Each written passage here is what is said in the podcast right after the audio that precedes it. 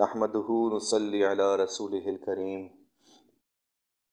أما بعد، فأعوذ بالله من الشيطان الرجيم. بسم الله الرحمن الرحيم. ويسألونك عن المحيذ قل هو آذن فاعتزلوا النساء في المحيذ ولا تقربهن حتى يطهرن. صدق الله العظيم. رب اشرح لي صدری ویسر لی امری واحلل عقدۃ من لسانی یفقهوا قولی آمین یا رب العالمین سورہ بقرہ کی آیت نمبر دو سو بائیس ہے، جس سے اٹھائیسویں رقوع کا آغاز ہو رہا ہے۔ فرمایا گیا ویس کا ان المحید اور تم سے حیض کے بارے میں دریافت کرتے ہیں۔ قل هو آذن فاعتزل النساء فی المحید ولا تقربهن حتى يطهرن تو کہہ دو کہ وہ نجاست ہے، سو ایام حیض میں عورتوں سے کنارہ کش رہو اور جب تک وہ پاک نہ ہو جائیں ان سے مقاربت نہ کرو۔ فیدا تطہر نہ فَأْتُهُنَّ مِنْ حَيْثُ أَمَرَكُمُ اللَّهُ۔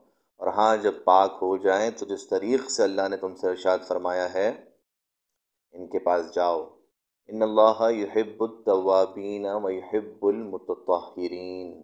کچھ شک نہیں کہ اللہ توبہ کرنے والوں اور پاک صاف رہنے والوں کو دوست رکھتا ہے۔ بہت واضح ترجمہ ہے۔ تشریح کی شاید گنجائش نہیں۔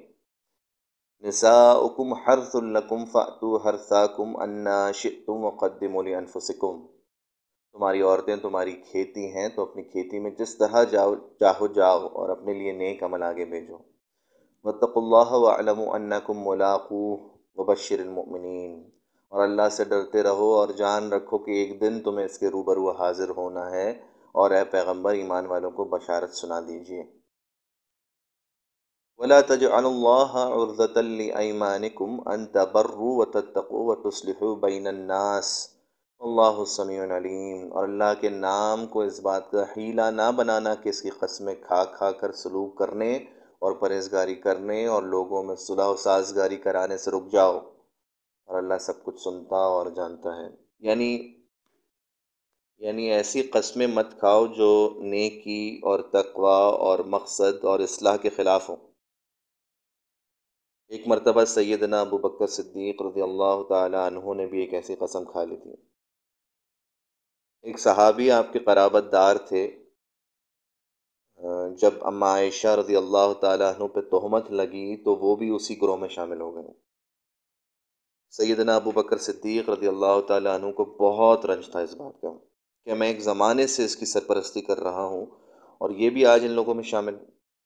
تو قسم کھا لی کہ آئندہ کبھی اس کی مدد نہیں کروں گا۔ سورہ نور میں انشاءاللہ پورا واقعہ آئے گا۔ تو مسلمانوں سے کہا جا رہا ہے کہ تم اپنی نیکی کا دروازہ کیوں بند کرتے ہو؟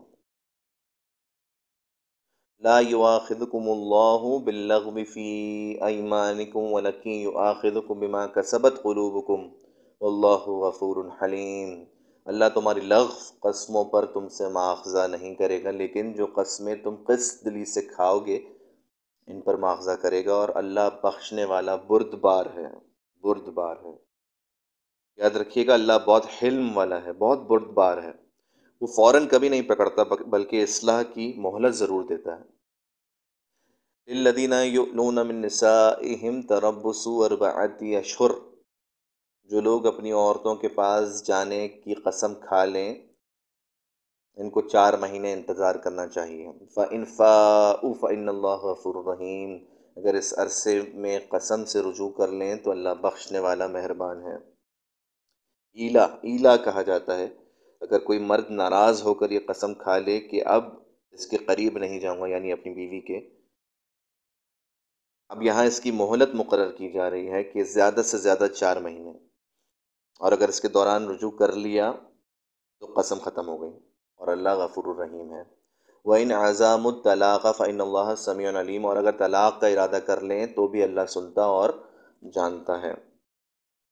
والمطلقات يتربصن بانفسهن ثلاثه قروء۔ اور طلاق والی عورتیں تین حیض تک اپنے تین روکے رکھیں۔ کیوں؟ ولا يحل لهن أن يكتمن ما خلق الله في أرحامهن إن كن يؤمن بالله واليوم الآخر۔ اور اگر وہ اللہ اور روز قیامت پر ایمان رکھتی ہیں تو ان کو جائز نہیں کہ اللہ نے جو کچھ ان کے شکم میں پیدا کیا ہے اس کو چھپائیں۔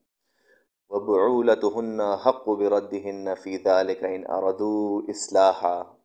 اور ان کے خاوند اگر پھر موافقت چاہیں تو اس مدت میں وہ ان کو اپنی زوجیت میں لے لینے کے زیادہ حقدار ہیں۔ یعنی دو طلاقوں کے بعد۔ تین کے بعد تو سوال ہی پیدا نہیں ہوتا۔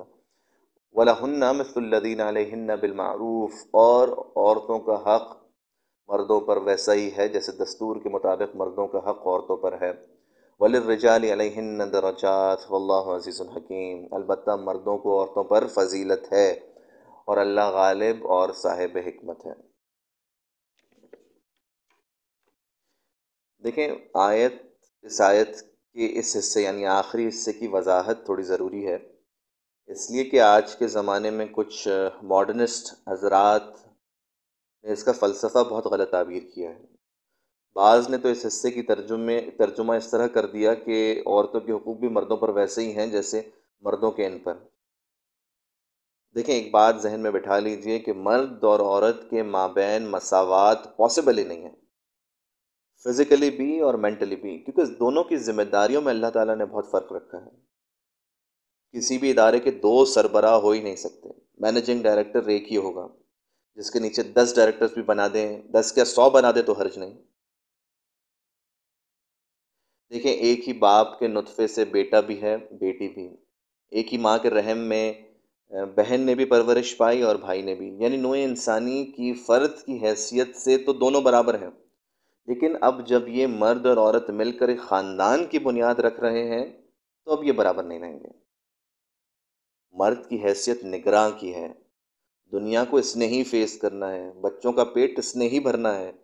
بیوی کی ساری ذمہ داریوں کو اس نے ہی پورا کرنا ہے، اولاد کی تربیت کے فیصلے اس نے ہی کرنے ہیں۔ غرض ہر اعتبار سے مرد عورت کے مقابلے میں زیادہ جواب دہ ہیں۔